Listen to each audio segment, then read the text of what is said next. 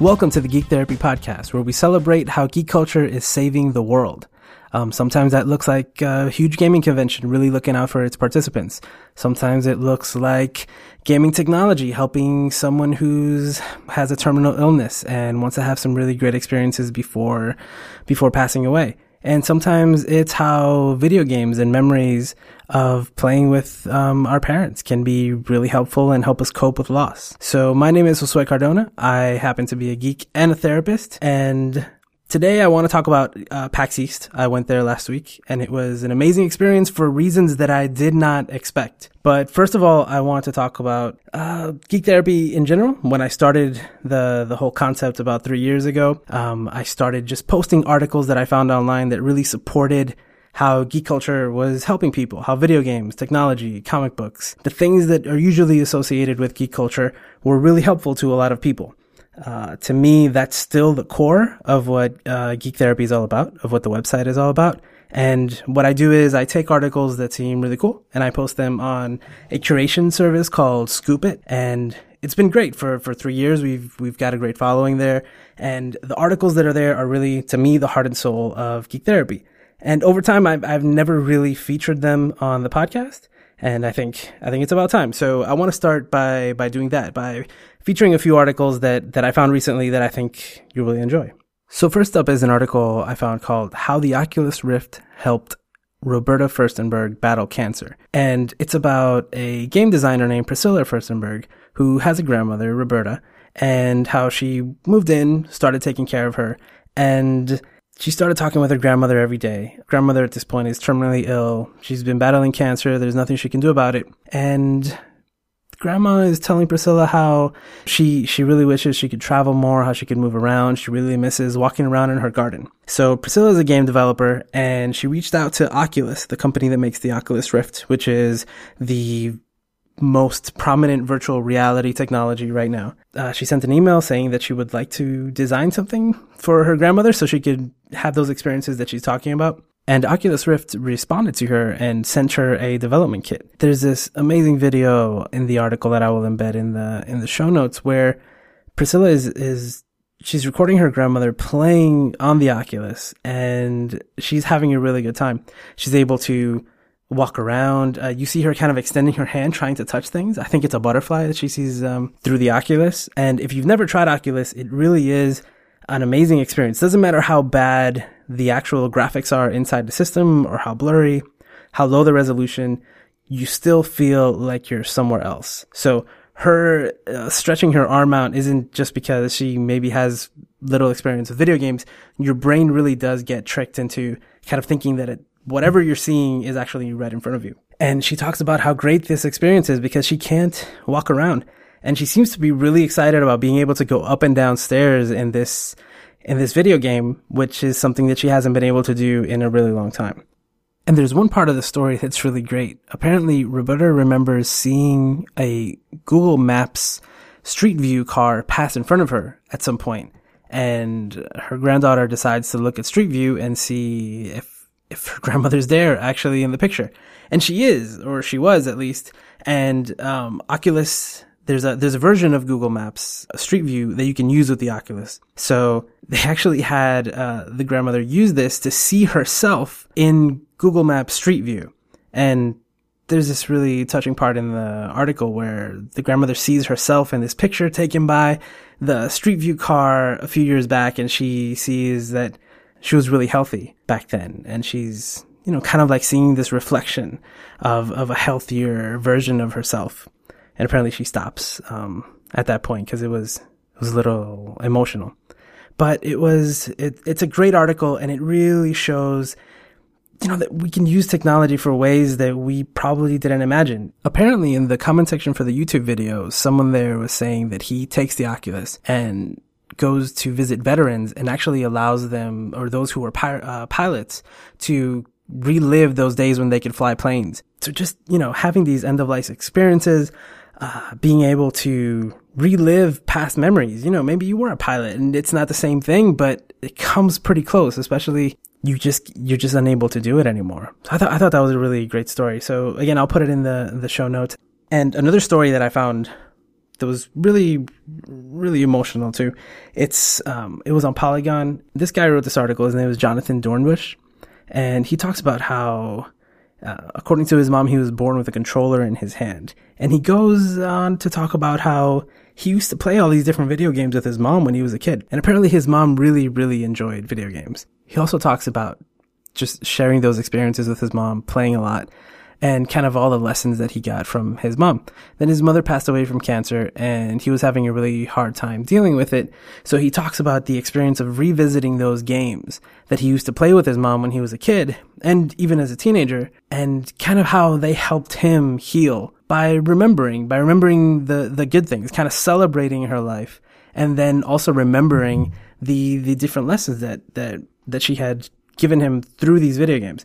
There's a part in the article that I really like where he says, My mother always showed me what could be gained from gaming friendships, teamwork, puzzle solving. She taught me to look for all these qualities in the games I played, and I have made these lessons an integral part of not just my gaming habits, but my life as a whole in the years since her passing. It's a really great article. I suggest you check it out. This is on Polygon.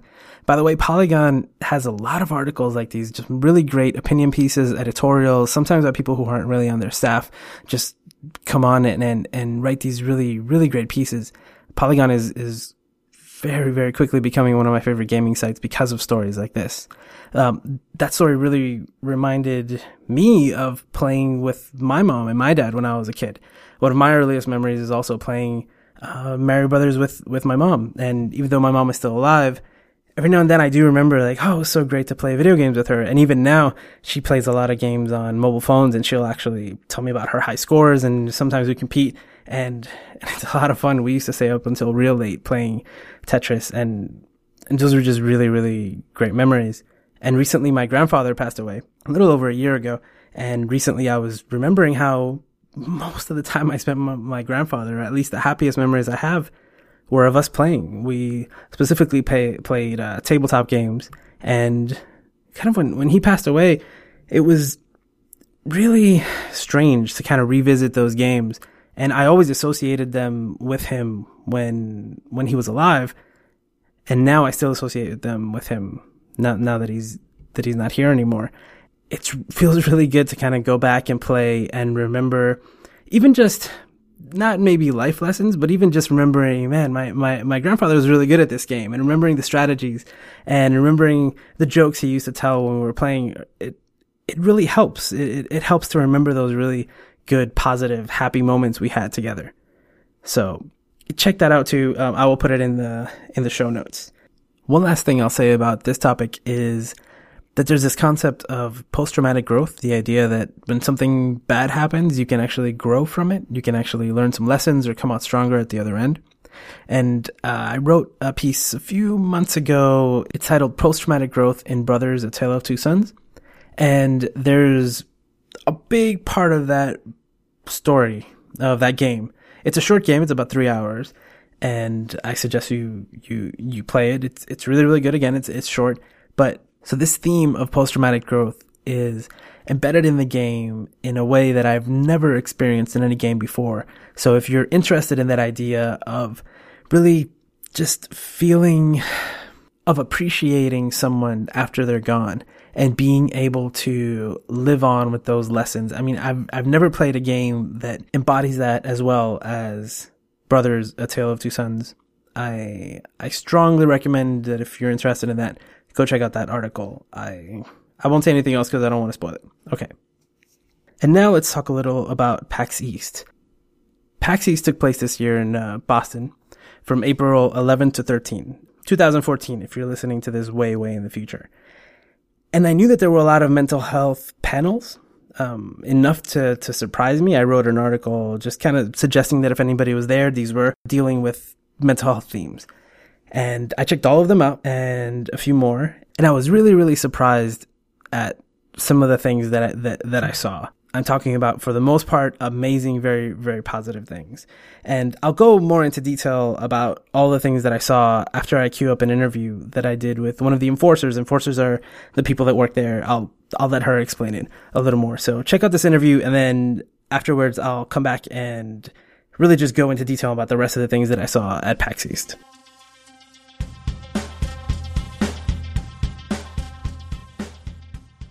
So joining me right now is Elizabeth Flanagan. She is a therapist working in foster care. She was also an enforcer at this year's PAX East.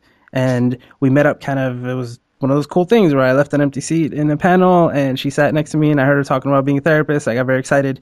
We started talking and I asked her to come on the show to kind of give her perspective on this whole thing where there was a lot of mental health talk at, at PAX East. So Elizabeth, thank you for coming on the show. Thank you for having me.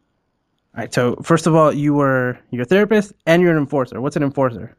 An enforcer, um, they're the con staff who work at PAX East, um, and uh, you know the jobs really range from all sorts of things. Uh, my main job was line entertainment, which is sort of, you know, keeping people who have been waiting in lines forever, you know, entertained so they don't get restless. And uh, actually you know, from a mental health perspective, a pretty good idea because then you get people who are kind of aggravated after a while. If you keep yeah. things lighthearted, then it, it goes well. But, um, you know, the, the jobs range from everything from setting up PCs all the way to the other responsibility that I was, um, that I took on as an enforcer, which was, um, working in the Take This AFK room. Yeah, so so we definitely want to talk about that. Um, enforcers were the people running around in, in red shirts, the wonderful staff that uh, makes makes the con possible, and and definitely talk talk to us about the AFK room. What what what was that? Yeah, so um, you know when you're like just binge gaming and you're really wrapped up in a game and you've been playing it for like three hours straight, and you finally kind of are like, okay, I need to take a break and you step away and your brain is like buzzing and you're all, you know, you see like colors behind your eyes and stuff like that. Um, yeah. The idea with the AFK room is like you're at the con, which is super exhilarating and stimulating, and all the stuff is going on around you, and you just want to soak it all in. Um, but it can be really overwhelming after a while. So the idea with the AFK room is, you know, take a step away, you know, take a breather, come down from that a little bit, recoup. Um, and uh, and get your bearings. And um, it also served as just a sort of um, base for any mental health related issues that people wanted to talk about. Um, you know, sometimes people just wanted to come in and um, kind of understand a little bit more about certain types of mental illness. People wanted to kind of talk about the things that were going on in their lives. And there were um, licensed clinicians on staff, and uh, there were some psychologists there. So it was really a great team of people. So that's interesting that people were going in to kind of like ask questions related to mental health. I didn't I didn't know that that was happening too. Yeah, there were people who were coming in and um, you know, for some people it was I I have a friend who's having a really hard time right now. How can I reach out to them? How can I help them? Um, and for some people it was like I feel like I need help, but I don't know what to do next. And you know, what's your advice? Um, or even people who are just sort of curious about therapy and, and what it does and um, just kind of looking for some more general information. I'm guessing that came from the panel where we met, right? We take this actually had a, a panel early on Friday, kind of start things off. Mm-hmm. So I'm guessing people found out about it then. Right. I think um, panels drew a lot of people in because they were uh, they were talking about what do you do if you have a friend who seems to be having a hard time? How do you reach out to them in a way that's going to get through to them and not shut them down? Um, and I think that opened up a lot of questions for people. Yeah, the Take This panel, the, the whole group, they, they did a really good job, right? They shared some personal stories about people in the video game industry. Mm-hmm. And then, and they did some role plays, which I yeah. thought was really good. yeah. Was, like in, fun. Instead of throwing it at the audience and just like, you know, hit me with your mental health question, it was like, look, let's talk about some basics. This is what it might look like. Right. And I think um, it was good because, uh, you know, most people are really well intentioned when they have a friend who needs help. Um, but they did a good job of addressing some of the common kind of mistakes that people make that are not so helpful. And um, showing them, okay, here's a more effective way to kind of get through to someone and, and be more helpful.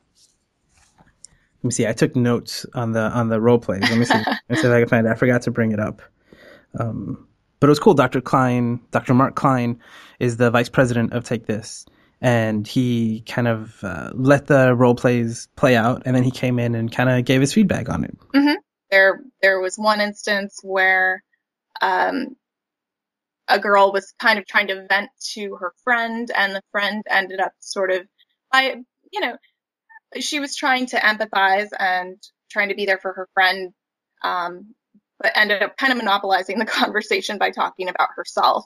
And um, so Dr. Mark pointed out, you know, sometimes it's just better to take a step back and listen and um, keep things a little more open ended and focused on on what they want to talk about. Yeah, and and exactly like not not giving not giving advice, especially you're probably giving advice just based on something that happened to you. You're being Right. really personal, and that may not apply.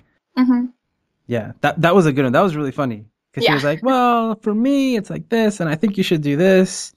It's horrible, but I mean, it happens all the time, right? It does. I mean, I think those are really basic things that people do, and and again, they're with the best of intentions. Um, and I don't think they realize that they can actually be a little bit more destructive, and they can sort of cause people to to clam up a little bit more than they they realized. I know it, it- with my clients, I deal with that all the time. It's like this person told me to do this, or this person told me to do that. I'm like, oh. sometimes you spend a whole session just kind of like undo the the damage of somebody. I mean, they wanted to help you, but It can just be really confusing after a while Yeah. if you're if you're getting different messages, or if someone's giving you direct advice that conflict with your own feelings. Um, absolutely. Yeah. Let me see. I wrote down. I found my notes. So one was a, a boss and a coworker talking about an employee who was having a hard time. Mhm. They were both just like complaining about him, like, "Oh, like that guy, like he doesn't do his work, and he says he's going through a tough time. Oh, we should get rid of him." right. Right. yeah, and it was Non-supportive in any way. Yeah, and what I liked about that too is that, you know, it, it turned into um, the boss and, and this guy kind of ganging up on the coworker, um, as opposed to leaving it kind of open as to like, okay, I see why this is a problem for you. Let's figure out what's kind of going on with this guy. If we can come to some sort of, you know, peaceful um, remediation, like any, anything like that, instead of just uh, kind of, I don't know, um, joining forces against him. yeah, yeah. I And think it was it's like, a natural tendency because you want you you want to show that you understand where they're coming from and you you want to um, kind of help out. oh, and it was total office gossip. Instead of asking him, like, "Are you doing okay?" Like, Right, right. Know, can we help you out? no. Oh, that guy. Yeah, exactly.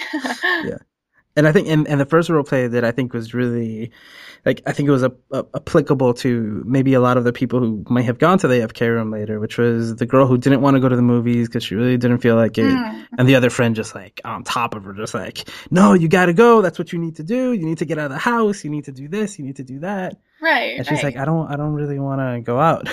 and I think that's that was a really important one because um, you know I'm I'm generalizing completely, but I think that the gaming community is one that tends to attract a lot of people who identify as introverted.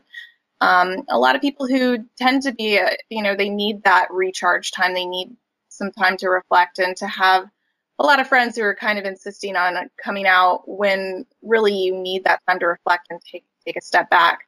Um, you know, I'm sure a, a lot of people in the audience could kind of uh, sympathize with the feeling of people trying to pressure you into doing social things that you just don't feel like you can handle. yeah, yeah, and also just like and not no consideration for the fact that she she kind of just wanted to stay in. Yeah, right? Like uh, we've all been through the, we've all had that. Like it's a nice day outside. You should go outside. It's like no, I'm in the middle of a gaming session right now, and it's Right. pretty good, and I'm all right. and I just don't feel like it. Yeah, I wish that were I wish that were a more commonly accepted excuse. Like I just don't feel like it. Oh, Yeah. well, there's something wrong with you. No, no, there isn't. Not Yeah. necessary. yeah. So, so, and that kind of set the stage for for that was take this as introduction to us, right? To PAX, Mhm. and and then at the end they they talked to us about about the the AFK room. I have a a picture here of what it said on the on the actual. You know, they had like a banner outside. Mhm. Said, um, which I thought was interesting because it really didn't say explicitly, um, "Hey, we're staffed by therapists" or anything Right. like that, which they were all weekend. It just said, "Take this AFK room. Welcome. Take a deep breath. Relax. This is a place where you can take a break from the hustle of the show." Right. and volunteers can help you find the support you may need to cope with symptoms. Okay, and here's like very specific symptoms of mental illness or emotional distress.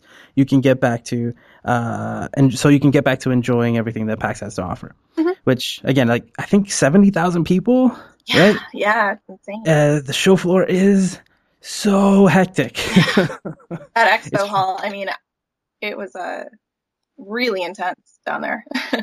One thing that they did, which I thought was really great, and and I haven't really seen this at a lot of cons, is that they actually had uh, you could walk on the outsides of the show floor. hmm You know, they could have filled it up to the sides. I think I don't I don't know if that's a fire hazard or what, but I've been to a lot of cons where there isn't that. Oh, you can just walk through here and there's nothing going on. Right, kinda cut right. through, which was which was really good.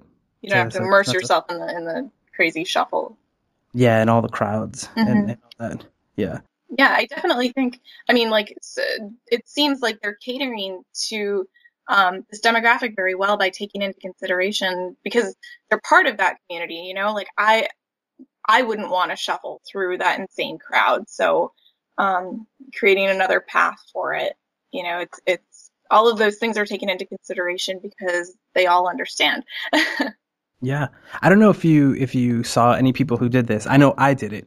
Um, I walked, uh, you know, main entrance. Uh, I'm gonna go to the show floor.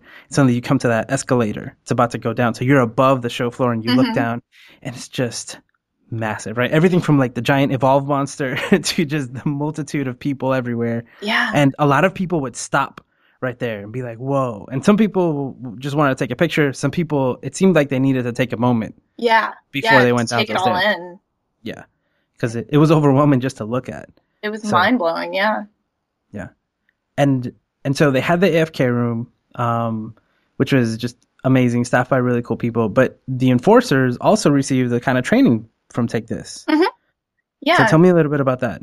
So, um, what I thought was really great about the staff is that they did reach out to the enforcers. You know, they recognized, okay, you guys kind of have some degree of influence um, as far as the atmosphere of PAX, and um, that it might be important for us to learn to recognize when someone is having a hard time, um, to kind of, you know, figure out how you can help someone who seems to be overwhelmed or a little bit um, distressed. So they gave uh, kind of some just general advice about uh, what to look for, um, some of the factors that might be going into um, someone experiencing mental distress, like the fact that um, I thought a, a good one that they brought up was that there's a sense of immediacy when you're at a con because it's only three days. You want to take everything in. You want to just fill your days with with awesome stuff. Um, That's such a good point, right? You don't want to stop. You don't want to eat. You just want to Yeah. go, go, go. yeah, and you know a lot of a lot of con goers are totally sleep deprived. Um, the food at cons is really expensive, so I can see people like skipping meals, things like that. Um, and just with the general excitement, it can lead to, um, you know, it can really wear a person down, especially if this is the most amount of stimulation that they've gotten in weeks, um, depending on the person. You know, they brought they brought that up as um, kind of a factor, and they gave the enforcers some advice about like, okay, just reaching out to someone, um, being a listening ear, asking them how they're doing, if they need anything, um, and then suggestions as far as like, okay, well maybe take a break. You know, there is this room. Um, you can go here. You can kind of recoup a little bit. Um, just take a breather. And a lot of the people who were in the in the AFK room just kind of came and they like charged their DS and like, um, you know, some people were like taking naps on the floor and that was totally okay. Um, but they gave tips like, you know, don't try to get into a debate with anybody. Um, don't try to take command of a situation or anything like that if it gets out of hand. Um, and, uh, you know, try not to be confrontational. Um, just some sort of just general tips on, on how to be helpful. That is that is it's genius, you know. Right, it's, it's, and and so many so many volunteers, right? They're just I know a lot of people volunteer just because like they want to they want to get a either a free pass or they want to be a part of everything. They want to make things happen. And you know, you're a therapist, but most people, how often does that happen, right? Right, right. So it- it's so cool to that they that they took that extra step and gave them you know a little training, even you know even if it's just a talk about look out for these things, keep this in mind. That's Right. just fantastic. and, and I love that they're just sort of, um, you know, being proactive about it. They're not waiting Yes, for something yes. to come up. That, like I was saying with the line enforcement, you know, they're not, um, they're not getting it to the point where people are going to be in line, getting restless, getting, um, you know, aggressive, anything like that, they have sort of a solution in place for that. Yeah. And and yeah, being proactive, um, having that ever in everybody's mind, having the room there if you need it. Mm-hmm. Right? It was just it was just there if you need it. Just Yeah. to have that there. Just I don't know I don't know what how much of a difference it made overall, right? But I'm sure for a lot of people that that it it was the difference that they needed, you know, between a a, a bad con experience and a good con experience. Yeah, and uh, something that I loved about this room is that um, I spoke to a few people who came in and were saying like, "This has been my experience. Um, you know, I'm really under a lot of pressure right now. I'm really not feeling okay with the way that my life is going, and um, I don't know where to start. I don't know where to what to do, who to talk to. I don't know if I'm ready. I don't even know what you do in therapy." Um, just asking those really preliminary questions and I, I loved being able to kind of provide some information about that and get them on that that track. Um, so I think just having that room there opened the door for people to feel comfortable asking those questions that maybe they can't ask in their immediate community. And I, I love, you know, we're talking about just providing information, even though everybody, um, the volunteers of the actual room, right? Not, not the enforcers who like receive the training, Mhm. but the people who are staffing the room, sure, they were licensed therapists with experience, but they weren't providing therapy. Mhm. They were just there to provide support and, and make it, make it a good space. Right. And and something I mean this was a very um the this idea is very fresh. It's really in the early stages and I don't think they entirely knew going into it what the take this room was going to be about. Um, and something that I hope they expand on next year is the idea of being able to provide some resources for people because we did have a lot of people come in and say, I'm ready to get help. Where do I go? And um, we weren't really super pre- prepared for that, you know, and we're, we're on our phones Googling, trying to figure out what's in their area. Um, so I'm hoping that next year they'll kind of expand on that need and, and have some things readily available for people when they come in asking for that kind of help. Yeah, that's so. I didn't even think of that. Yeah, kind of like when you call three one one and asking for services, kind of Mhm. thing. Yeah, that'll be cool to just have somebody on a laptop to be able to maybe at least point them in the right direction. right. Some sure. handouts. yeah. yeah, exactly. Absolutely. Yeah, because the, room was really. It was just a room with chairs and tables. Yeah. um, in a in a on the on the top floor, away from from the hustle, right? And Mhm. and it was perfect for that. I, I, I went in on Sunday and it was really laid back. Everybody was really nice, and it, I just saw people definitely just taking a break. Yeah. But it's Mhm. but it's so cool to hear that all that other stuff was going on. I, I because I I do the con stuff now a lot, and people are always asking me for resource resources on both sides, Mhm. and that's one thing that I, I always feel like I'm not prepared. Um, I'm not prepared for, especially when people are coming from all over the country. Sure. Yeah. Yeah. So I'm, I'm I'm really glad you you you you mentioned that because that that would be so huge to just you know some people it takes a lot of guts to just come up and and say you know I've been thinking about you know some mental health stuff. Yeah, If and- we had a lot of people would probably just come in, grab a flyer, and go. Right. And and something that was great about the, those panels is that um, I think one of the goals was to really normalize the idea of like, hey, tons of people are going through this. Tons of people have experienced this and and it's okay to talk about it and it's okay to ask questions about it. And if you're having a hard time, it's all right to reach out to people. And I think this con did a great job of spreading that message. Yeah, more than more than anything I've ever seen, and and it was at the at the organizational level. Like AF uh, Take This was involved, and um and I know you got to talk to Tycho, which is one of the creators of Penny Yeah. Arcade Mhm. and one of the organizers.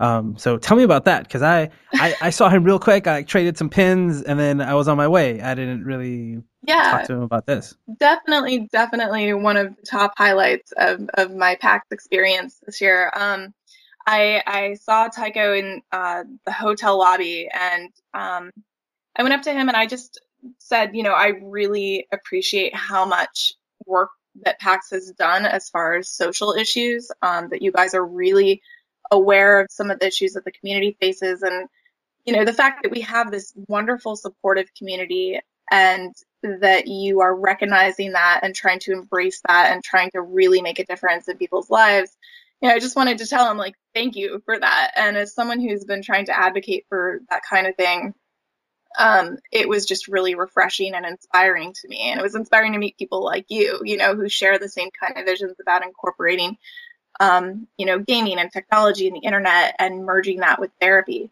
Um, so I wanted to kind of share that with him. And um, we ended up having a really great conversation. Um, and I, I don't want to like, you know, he told me some some pretty in depth information about his life, and I don't want to disclose too much out of respect for his his personal life. But um, you know, he talked about experiences where um, it it was difficult to talk about some of these things, and where you have those walls up, and and it's hard to reach out to people, and how you can really know someone very closely and still feel uncomfortable bringing up a topic like depression or anxiety. Um, and I think through those personal experiences that he's had and that so many of us have had, um, he was able to to sort of seize that and and allow that to come through at PAX and and to be a part of PAX. Um, so he's just he's an awesomely cool person. He's very aware of these issues and he's really supportive of them. I'm I'm so glad to hear like you know that's that's the top of PAX East, right? That's the Yeah. top of PAX, Mhm. and it's so great to hear that it it is on his radar, you know, and he, and he understands it, and I'm sure he was a big part of all of this being able to happen. Like it, I I, think I'm having trouble describing how amazing it was, right? To see to have all these things just come together right, Um, right. and and every con should do this from now on. Like, I think there's, I think they've set a precedent here. Absolutely.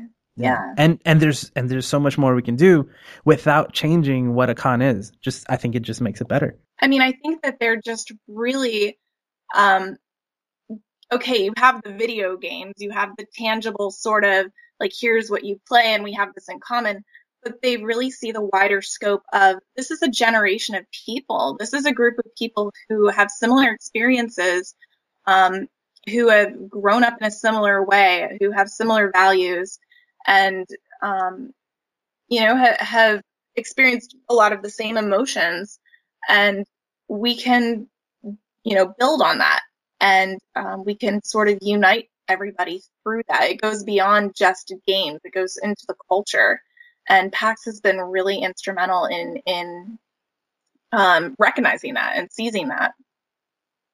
And it's great to hear um, from from Dr. Kline when I spoke to him that you know they're going to keep doing this, Mhm. and they'll do it at PAX Prime, and they're looking for different opportunities. So it Yeah. should be even better, you know, um, later this year when uh, during during PAX Prime. Yeah, and and like I said, I think um, the the AFK room was in its very very infant stages, um, and now that they've kind of established a baseline of like, okay, here are some of the needs that we noticed, um, here are some of the comments that we got, the questions that we got.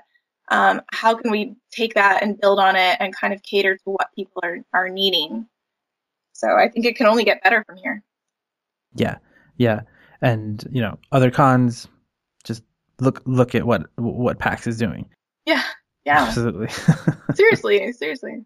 So one more thing that I wanted to talk about um, was just sort of the general shift in um, in culture and in in development. Um, and a lot of my research is centered around adolescent development um, as it pertains to technology and the internet and connectivity. Um, and how we have this whole generation of people who are now growing up, you know, um, 20 years ago, if someone were isolated and they didn't fit in in their community and, um, you know, they, they had troubles at home and they had trouble connecting with people, then they just would have been isolated. That just would have been their life. And, um, you know, they'd have a, a really sort of bleak outlook. Um, and today that's just not the case anymore. Now anyone can find a way to connect with someone. There are so many communities out there um, that there's a niche for everybody, you know? yeah, yeah. yeah. Um, and I, I'm just really curious, and I hope that there's more research coming out about this, about how that's affecting our generation and how that's um, kind of affecting the upcoming generation and how people are developing up from there. And how can we bank on that? And how can we help people and use that as a tool Um, you know, we have a lot of mental health issues that revolve around um, difficulties with relationships, forming relationships, um, you know, connecting with other people. And meanwhile, we have the internet, which is the greatest connection tool ever. And um, I, I would love to see how that's going to progress and how we can use the two to kind of work in tandem um, and really reach out to people that we wouldn't have been able to reach out to before. And I think that all of this stuff that's happening at PAX, it kind of opens up the door for more of those conversations. And if we're going to have them anywhere, we should have them there, right? All of us who who are into mental health and we we know all the benefits, mm-hmm. you know, advocate for them not only here, but uh, you know, at, at events like PAX, but everywhere. Because because even though uh, right, the take this was kind of there to deal with the like again the hustle. It, it can be overwhelming, but a minority of people experience that, and for the most part, people go there for that sense of community, for that mm-hmm. connection. Absolutely. And and one of the great things about PAX, anyone that's never gone, you could spend the entire day in the Magic the Gathering section or the or the tabletop gaming section. You could spend the entire weekend um, on PCs in the back, mm-hmm. um, trying out new um, new games, right? I mean, it's just like you you didn't even have to go to the show floor to have right. a good time. Like even within something like PAX East, where we all agree, like yeah, we're all gamers, we like to game. Uh, you could have spent the entire weekend doing just one thing. There was a whole right, a whole room where there were uh, tournaments for uh, all, c- classic console games, right? You yeah. spent the whole weekend there. yeah. I played Goldeneye for the first time. I missed it the first time around. Whoa! I know, right? I know. Finally got so to cool. sort of check that off my, my gaming bucket list. Very cool. yep. um, Very cool. Yeah, and I and I hope that they continue to have that sort of professional involvement. Um, you know, I remember you saying at one point that um, you were a little bit concerned in some of the panels that um, you know they're getting people are getting into some pretty. I mean, it's fortunate that they feel that it's a safe space where they can kind of self-disclose and they can kind of go into some of the things that they've been experiencing. Um, but it is a little nerve-wracking that it's not being super contained or it's not being addressed in a therapeutic manner necessarily, or it's um, you know being kind of guided by by non-professionals. Um, yeah, and, and we're talking specifically about the like it was a panel called Inner Demons, mm-hmm. and it dealt with anxiety and depression. And on the one hand, like PAX is super open, and they allowed mental health issues to be brought up, you know, headlining these panels. Um, but maybe they were too open in the fact that right this panel was just essentially like a, an open support group, and there were there were no mental health professionals on the panel. There was no like so actually the best um, or the most what made the environment the safest was the fact that there were enforcers there who maybe had to take this um, quick training mm-hmm. and and for the issues that they were talking about there that that's kind of dangerous like it, it could have yeah. gotten out of hand and and that's like a recipe for disaster right right exactly and and that said um and i did actually speak to dr kline about this a little bit um, you know, in the future, I think the idea of having some kind of therapeutic group or some kind of therapeutic safe space um, where people can talk about these things is a great idea at these cons. If that's um, if that's where people feel safe and that's the community that they feel safe in, then we should bank on that. But it does need to be regulated a little bit more carefully because um, it sounded like in the instance I, I missed um, the the end of that panel that, that you were talking about. But it sounded like it got it got a little intense and, and maybe a little bit harmful to to um, some of the participants. And I thought that yeah, was a really good point that you brought up. Yeah, the Q and A was uh, was very intense, mm-hmm. and and you know not surprisingly so if if you're just talking about experiences of anxiety and depression. Over 20 people lined up for that panel, and um, actually, there were, I believe it was a social worker. I couldn't hear very well. And there was a registered nurse who stood up at different times during the panel from the audience mm-hmm. to address uh, people who had asked questions because the panel was not equipped to to do anything about right, them, yeah. other than like like oh I'm sorry you feel that way like okay yeah. yeah. and and you invited this essentially because because they said they riled everybody up with uh, their own personal stories of anxiety and depression and taking mm-hmm. medication and diagnosis and then everybody come up and share. Right. And that's that's really dangerous. Right. And ordinarily, I mean, that would be a wonderful thing that you feel connected to these people, you're sharing these experiences. Um, but it it the the method by which it was carried out seems like it was a little bit more destructive, well intentioned but destructive. Yeah, anybody could have had a panic attack uh, or something like that, and then mm-hmm. what what were the panelists going to do? Right. And and the enforcers weren't equipped to handle that, you know? Right. And by the way, this is something that I brought up with Tycho when I had my conversation with him. Um, I did tell him that, you know, I was like, me and another clinician were kind of talking about this, and, and he brought up this point that I thought was really important. And Tycho was like, "Oh yeah, that's you're right." he was he was really on board with with um with the notion. So yeah, um, and and uh, I I do understand the idea that let's take the let's take advantage of this opportunity that we're all here to have fun and talk about something that's serious and important to us and is another part of our lives. And I also understand the part that well maybe we don't want like therapists and stuff in here because they're they're the other, right? And mm-hmm. we are we're all sharing this experience. Right. I understand that.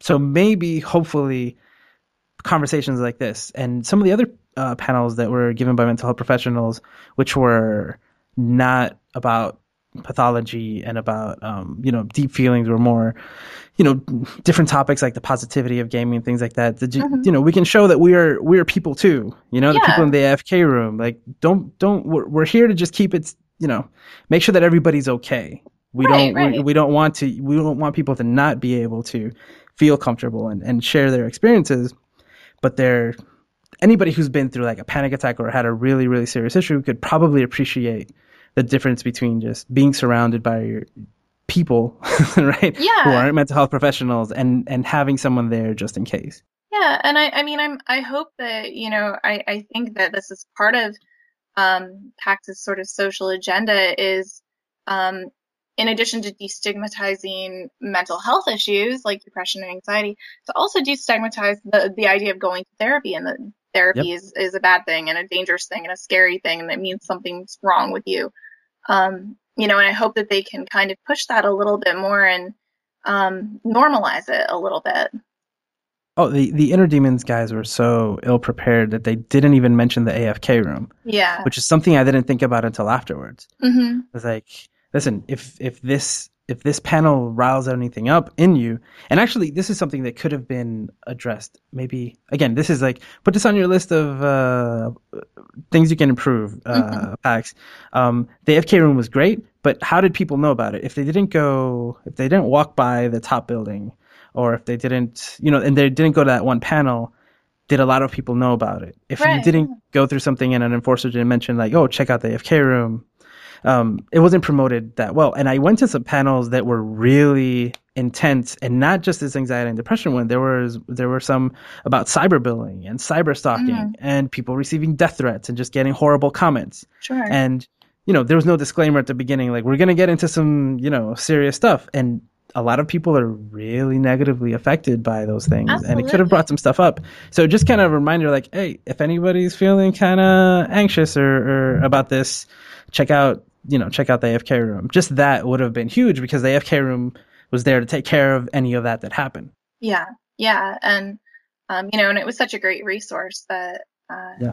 you know, but I, I think that was, uh, you know, it was sort of a grand experiment with the AFK room, and I think that um, next year they're really going to try to expand on that, and hopefully at, at PAX South, which is going to be in San Antonio, we found out, which is exciting, um, in January.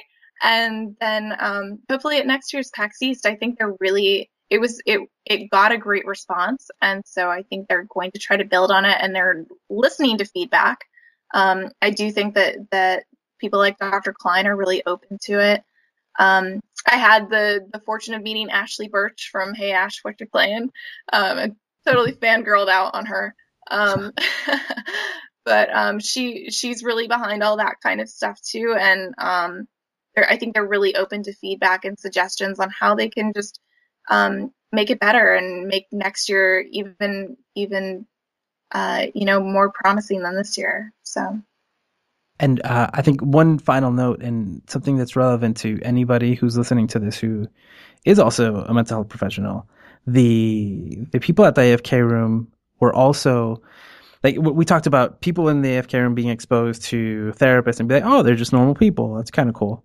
But mm-hmm. the opposite also happened. Um, there were a lot of therapists who were kind of Dr. Kline, you know, got them to volunteer and they got to experience this world that a lot of people, especially older therapists, don't understand. Right. And there's all these yeah. stigmas and they got to meet gamers and see like, oh, like they're normal people too.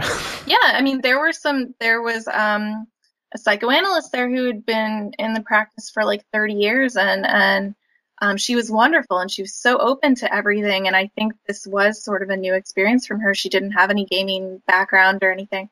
Um, but she was very open to it. And she wanted to learn more about it, especially since she worked with adolescent clients. Yeah. Um, yeah. So yeah. I thought that was great. It, it did provide that exposure.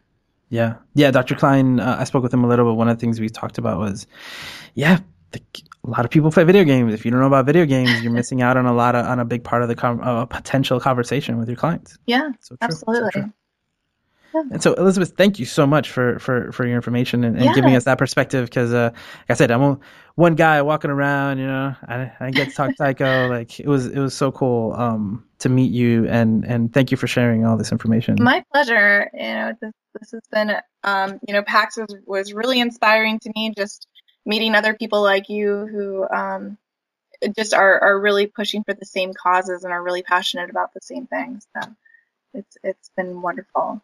Yeah, and I hope to you know keep building the network. If people want to find you, um, I know on Twitter you're Elizabeth underscore FL. Mm-hmm. Elizabeth with an S. Yep. um, and I'll put it I'll put it in the show notes too, so people can can contact you. Awesome, awesome. Yeah.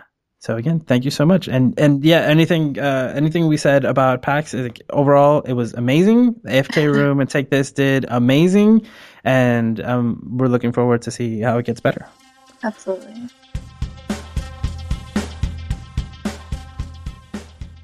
That was Elizabeth Flanagan. I was so, so happy to be able to meet her and talk to her. And I'm so glad that she came on to talk to us. So I'm, now I'm going to go into some, some more detail about some other things so in the interview, we talked about an organization called Take This, and I just want to read to you a little bit from the website about what they are.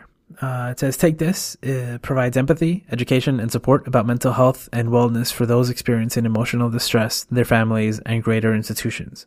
Other parts on the website say, It's dangerous to go alone, an acknowledgement that the world can be a difficult place for anyone. Take this, an offer of help. Depression and anxiety can be overwhelming, but so easily dismissed as just feeling sad or needing to relax. It's far too easy to simply not talk about these problems, and so we suffer alone, quietly. It's dangerous to go alone. Take this is meant as a helping hand. We're here for empathy and support.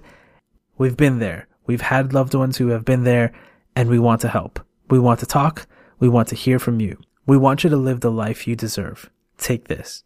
So their mission is a really positive one. And again, at PAX East, that meant getting involved at an organizational level and doing a lot of great things. The name of the panel was But I'm Not Crazy, and they did a really good job of addressing some very common issues in in our culture and the role plays were fantastic and they really did a great job of addressing the stigma and what we can do about that.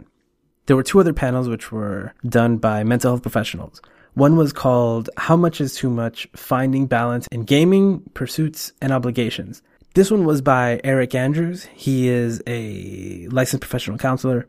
And this one was a lot of fun. I thought that he was going to come on and talk about how you're all gaming too much and you need to stop that. Um, but that's not what he did at all he's a big fan of Final Fantasy XIV and he had gaming references throughout the panel and he actually made it really, really fun. His presentation was great.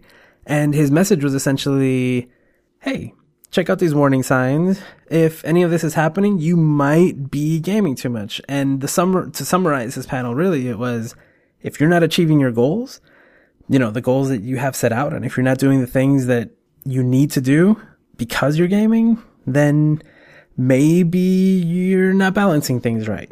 And he kind of gives suggestions on how to find balance. it was really good. The Q and A um, was also really good. I think the first person uh, was someone who was in the military, and he talked about how you know he plays in his downtime, and he was wondering if maybe he was playing too much. And you know, he explained how he does his job, he gets everything done right, he gets the amount of sleep that he knows he needs every night, and then with the time that he has left over, if he can, he plays games. And sometimes those gaming sessions are longer than others, but it seemed like he was on target and he had a great balance. So it was great to have that conversation. So it was a really, really good panel.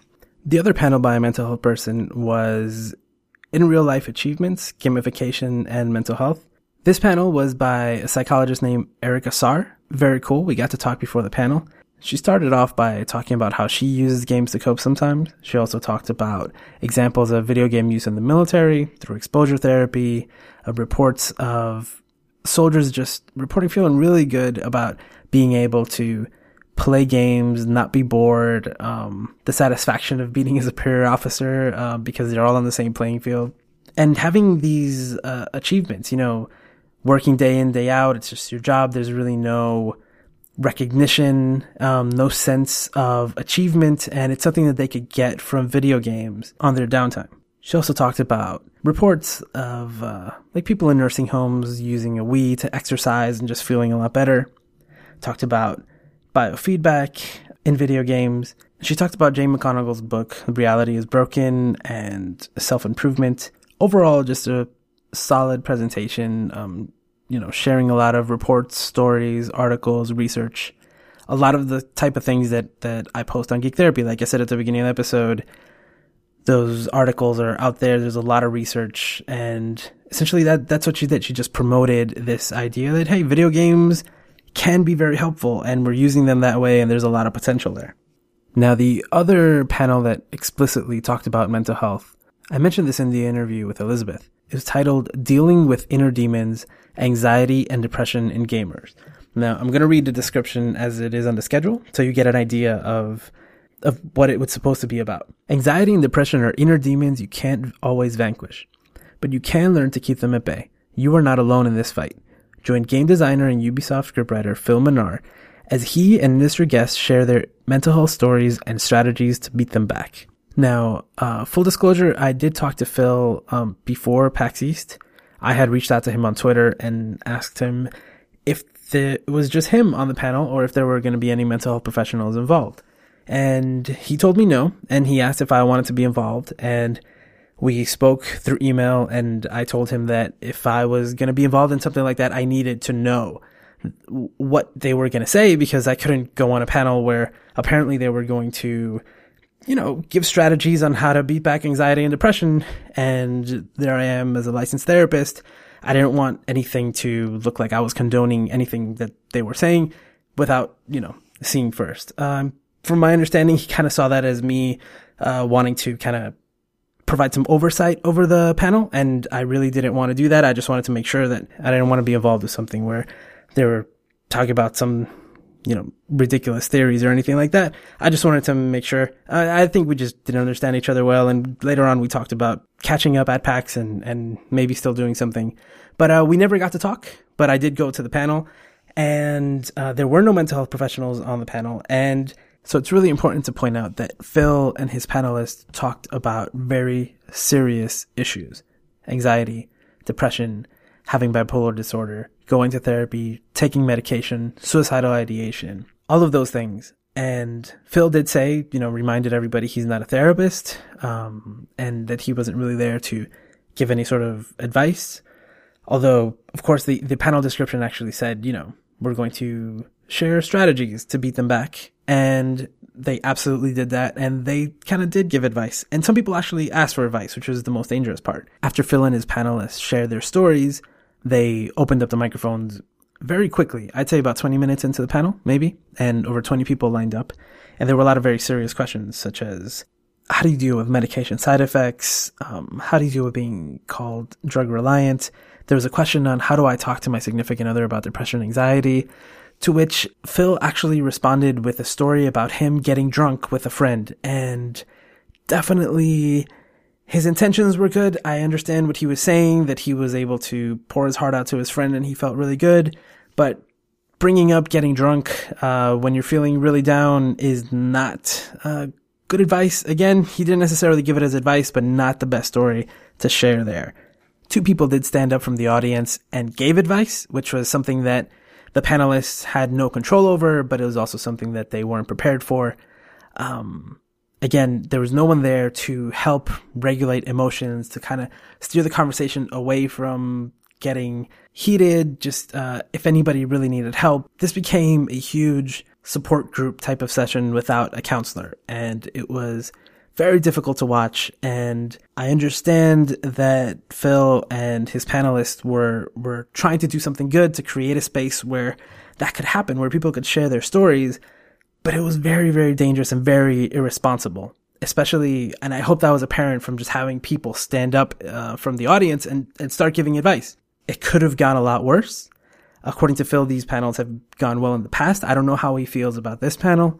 Again, I'm I'm a therapist and that was very, very uncomfortable. It could have been a lot worse. I'm, I'm glad it wasn't. And actually the last person who asked the question, she, I, if I remember correctly, she was tearing up. She may have been crying and they ran out of time and they kind of cut her off and then asked her to go outside and talk. And then it was just a huge mess. I don't know what happened afterwards. Again, PAX did a fantastic job with so much of the mental health stuff and to let this slide was was again an oversight. They're still learning. I don't necessarily think that an organization like Take This should be providing, you know, should be should be a part of the approval process necessarily.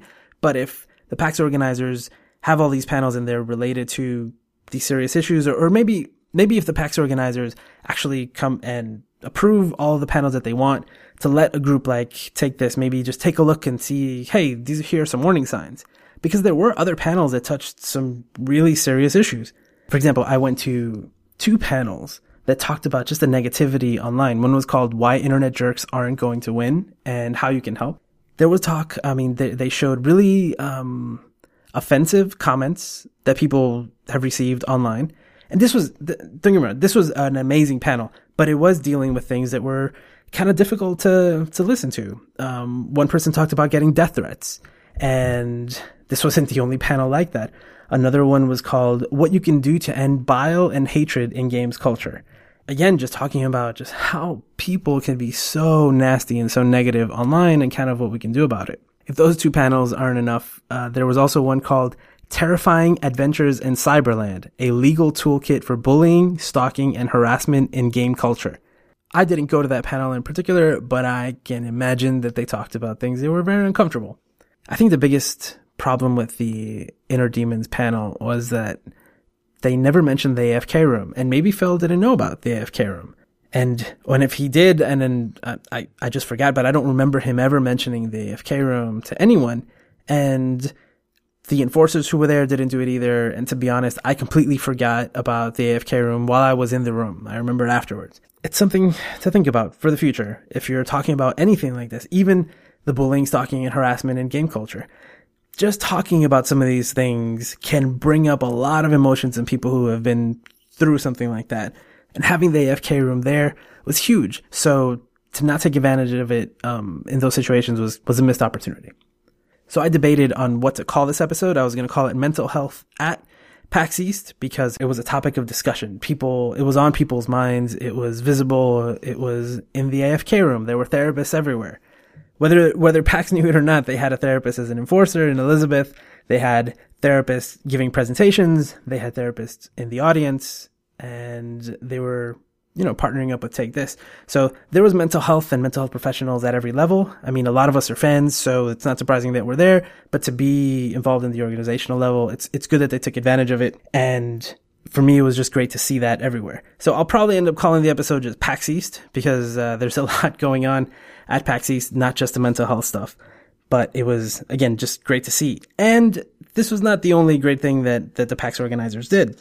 There was also a diversity lounge and gender neutral bathrooms. I don't know how much attention the gender neutral bathrooms have gotten. I don't know if that's just something that the convention center always has, I don't know if it's something that Convention Center always has, but it was great to have it. And the Diversity Lounge was really great also. They had Northwest Press there with LGBT comics. They had different LGBT gaming groups um, from Canada, from the States. They had a group that encouraged girls to play Magic the Gathering. It's a it's essentially a group to, you know, promote the idea of girls playing Magic the Gathering. There was uh, the organizer for BentCon was there, which is a convention in LA, and even Able Gamers had a table up there Able Gamers is an organization that reviews games on how accessible they are. So, um, so a game might be amazing. For example, we talked about, about Infamous Second Son and how it may be a great game, but there are parts in the game where if you are, if you have some sort of physical disability, you may not be able to get past certain scenes just because the game doesn't allow for it. So you could actually get stuck. Uh, we talked about things like games that don't have subtitles. So what if you're deaf? You can't actually, you have no idea what's going on. And they had on display a lot of video game controllers which were modified for people to play who, you know, maybe only have one hand or one arm or missing some fingers or have limited mobility. Just possibilities are endless. And they have all these really cool uh, modded controllers for, for, so, so that anybody can play. So nobody misses out. Um, all of that was in the diversity lounge and it was just really, really, really great to see that there. And I did hear some people complaining about why is the diversity lounge up here? Why is it so far away from everything else? Are they just trying to push you aside? I don't think that's the case. I think they just wanted a place where they could highlight all of the diversity, um, where they could have a, a place where people could talk to these groups. And if they were on the show floor, it would have been a mess. It would have been really noisy. And at least the guys at Able Gamer seemed really excited to have a space separate from the show floor so they could really have conversations with people, show off their controllers, and do things they wouldn't have been able to do as easily downstairs. I still think it was a lot of great visibility. They did, they did promote it. It was on the map and it was open. They had, they had special lanyards for diversity. It was, it was really cool. So between the diversity lounge and all the mental health stuff, especially the involvement with Take This, it was just fantastic. It was just an unbelievable experience.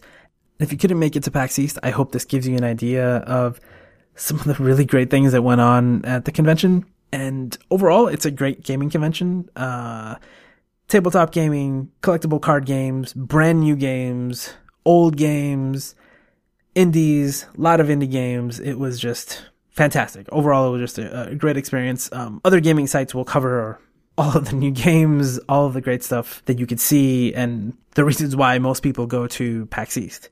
But I hope that you were able to get an idea of kind of some of the other stuff that was happening from from this discussion and from from Elizabeth.